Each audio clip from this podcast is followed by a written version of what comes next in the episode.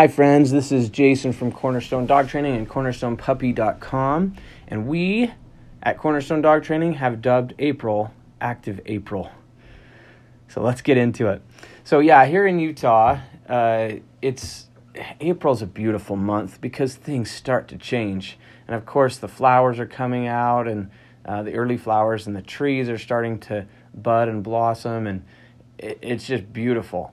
Um, it's still cold sometimes. In fact, yesterday we actually got a little bit of snow, and the weekend before that it was like 70. So it's like trying to decide what to do, and it's kind of uh, it's just getting better. It's it's there's hope on the horizon in April in Utah, and so we like to think of this time as a great opportunity. You know, we've been talking about it a lot. Like, oh, it's winter, we're all cooped up, and January was freezing and February was blah and March was eh, and now April's here. So now it's time to get out and get our dogs going getting them doing some exercise especially if we uh, have been procrastinating it.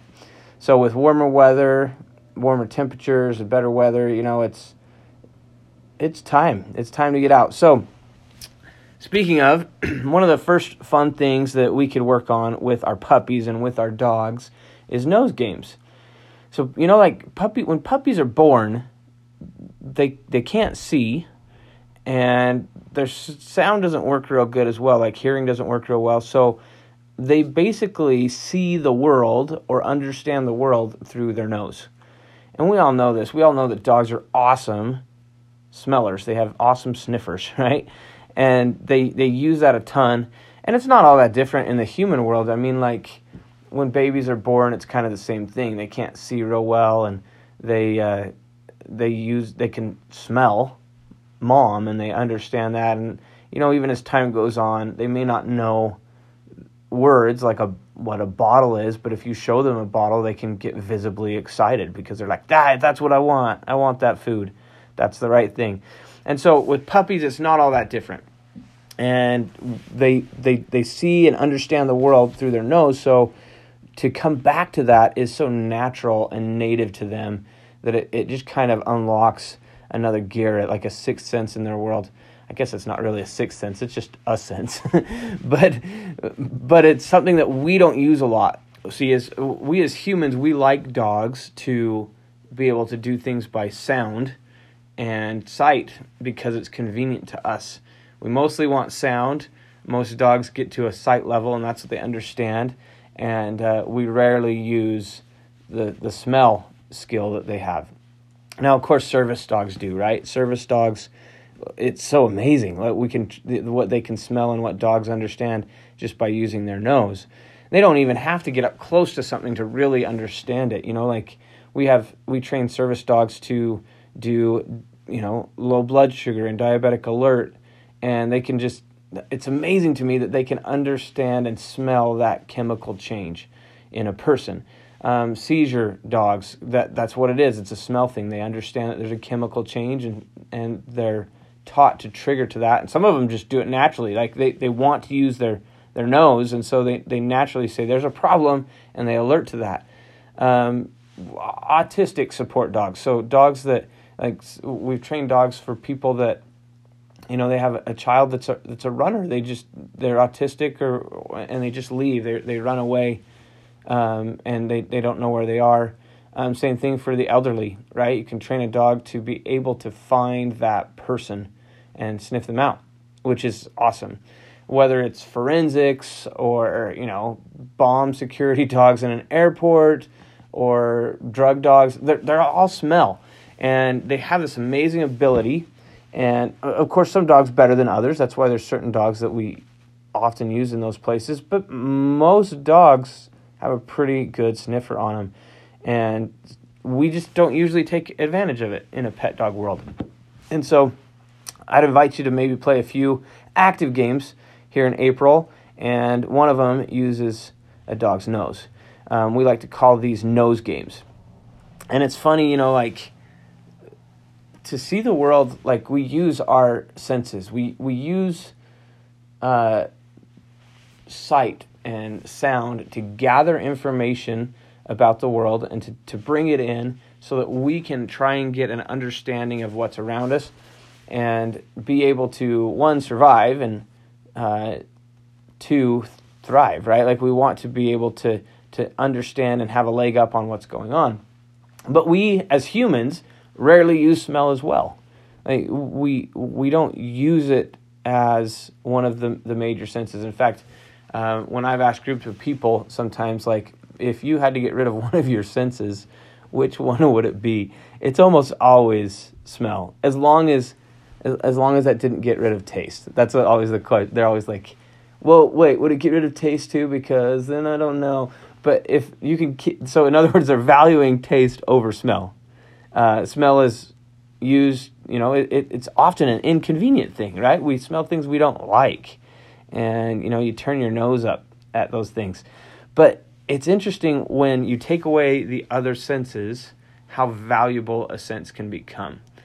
So I was as I was studying for this, I thought about Helen Keller. Helen Keller, if you you know, you probably know she was she was born without sight or hearing, and for a long time they just thought there's there's no way you could ever teach this girl until she had a teacher that was willing to give her a chance and to work with her and to work through all these hard things and and really bless her life and she she became amazing like she she learned to learn and to study and to take in information in other ways. And of course, one of those would be smell. She said about smell that the atmosphere is charged with countless odors. Like she she like got energy from those smells. And uh, she she talked about how like each place and time it had its own smell. She she could walk by a building and, and know where she was in a city because she's like that smells like this building. Like the bricks had a certain smell to her, which is mind boggling to me that that's the, the ability that even humans have, right? She talked about the weather with its unique smell. Of course, most of us understand that. We can kind of, if you live by the ocean or whatever, you can tell how things, you know, when storms are coming based on the smell of, of what's headed your, your direction. Um, she talked about how crowds of people and traffic had different smells. She called she called New York the smell of New York City oppressive. No no offense, um, but she she preferred the smells of gardens and of the countryside. She said there were so many things to learn. You could tell what animals were on the hills and what flowers and plants and even weeds are growing. But those are things that we don't we don't take in too much. Um, but smells do connect us to people and to places and to memories. When you talk about, you know, like when my wife smells geraniums, she automatically thinks about her grandma's home. And there are smells like when, you know, the smell of bread. Um, for a lot of people, that would be, you know, maybe their mom baking bread and there's happy memories with it. For, for me, it reminds me of Germany. It reminds me of walking by bakeries in Germany when I lived there for a couple of years. And there's certain other smells that just like they, they bring back memories and uh, good feelings. So we use smell, but maybe we could use it a little better. And definitely our dogs who have such a capacity there often don't get a chance to use it. So here's here's the game, the active April game that you can play. Uh, nose games to get your dog using their nose and get them thinking uh, differently and not relying so much on the other sites we like to play nose games for young dogs, for puppies, um, as well as for mature dogs. It, it's a great thing to do. So, as your your dog is food motivated, and if they're not, then maybe you know skip a meal or two and help them be really excited about this. And you take their kibble, um, maybe even something they're more excited about. Totally up to you, but. Uh, kibble, they should be plenty excited for kibble if you're, you're setting them up right, setting them up for success and you, you take that kibble, you get them excited for it, and you, you throw it out in some grass or something like that. Don't use really small rocks because sometimes they end up eating the little rocks. But use grass and uh, or or something like that, whether it's cement or dirt even. But like uh, grass is usually the best that we use, and you kind of put it out there, and then you give them a release word or a search word. I like to just say search, search we get them all excited for it, and then you release them and they go and they sniff it out. They can't use their sight as much because it's tucked in the grass And of course, they can't hear kibble or anything like that, so they sniff it out and they find that kibble. Um, it's a great reward to give them not just the food, but to work for the food, which is an interesting concept in and of itself that maybe we should talk about another time. The idea that for a dog, the reward isn't just the reward, it's the process in getting to the reward. And I really for humans as well. Sometimes the, the journey is what's more valuable than the destination. But you put that kibble in the grass and they they start sniffing and they're going for it and they'll get excited. You'll see them be excited. Don't use a lot of corrections here. Um, just have fun. It's you know be excited. Bond with your dog. It's a great time that way.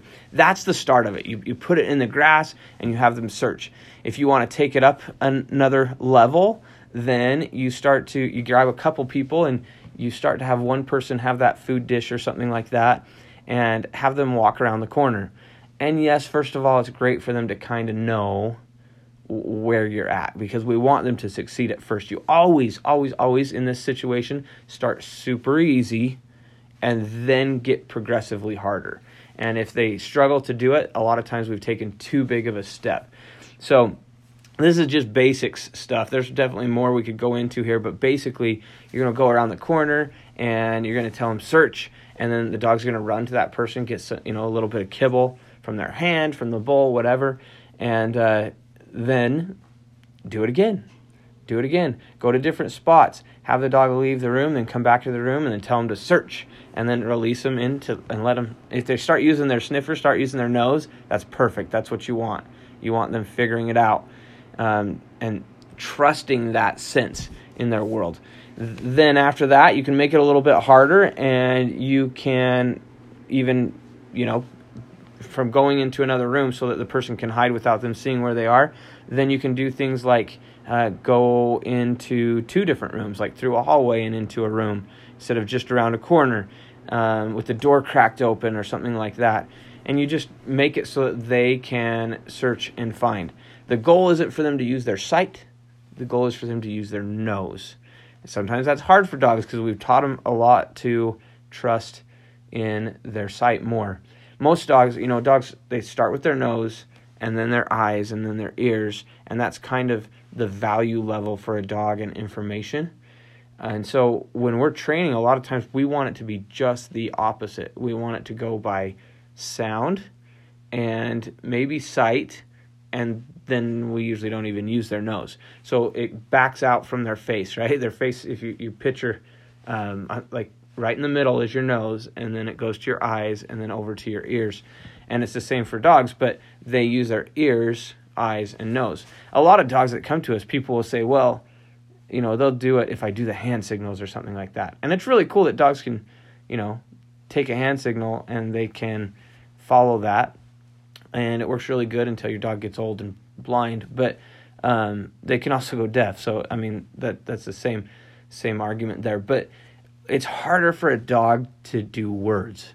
So we usually are taking it all the way to words and trying to take sight out of the equation uh, for most situation in family pet situations. But a lot of times dogs, when you make the right movement, will do a sit. They don't really know what the word means, but if you, you move your hand just right, then they'll do a sit. And that just shows that they're they're they're understanding it by sight, not by sound. So have fun with this. Have fun with nose games. Get excited. The next biggest step you can take if you want is you can start to transfer it to other smells. And so maybe you have them sniff a, a, a shirt or something, or the remote control. Everybody likes that one, right? The remote control is a great little one for the dog to be able to find. If you're always losing the remote control, then have them smell that and then say search, and then they get rewarded. The food is no long, longer the smell necessarily. Uh, they smell, get the food, smell, get the food, smell, get the food, and then after a while, uh, you have them, uh, you just say remote and have them find the remote, and you can start to transfer it over to things like that, and it's just a lot of fun for a dog and for us to kind of practice through that. Now this is slow. This is not something that's going to be fast. Um, we've taught you know taught you how to do wait and how to do sit and to do them efficiently and quick uh, and make them functional. This can be functional, but mostly it's just to have fun and to help your dog to be active, to get their brain whirring and get their brain moving and not just doing the normal things that they do throughout each and every day. It doesn't have to be like all the time. It's the icing on the cake. It's not always like every single meal we've got to do this. Uh, just mix it up a bit, have a good time, and happy active April. Regardless of when you're listening to this, it's always a good time to get out and work with your dog. All right, guys. Well, we'll be back with more active tips in this month of April. So keep listening and happy training.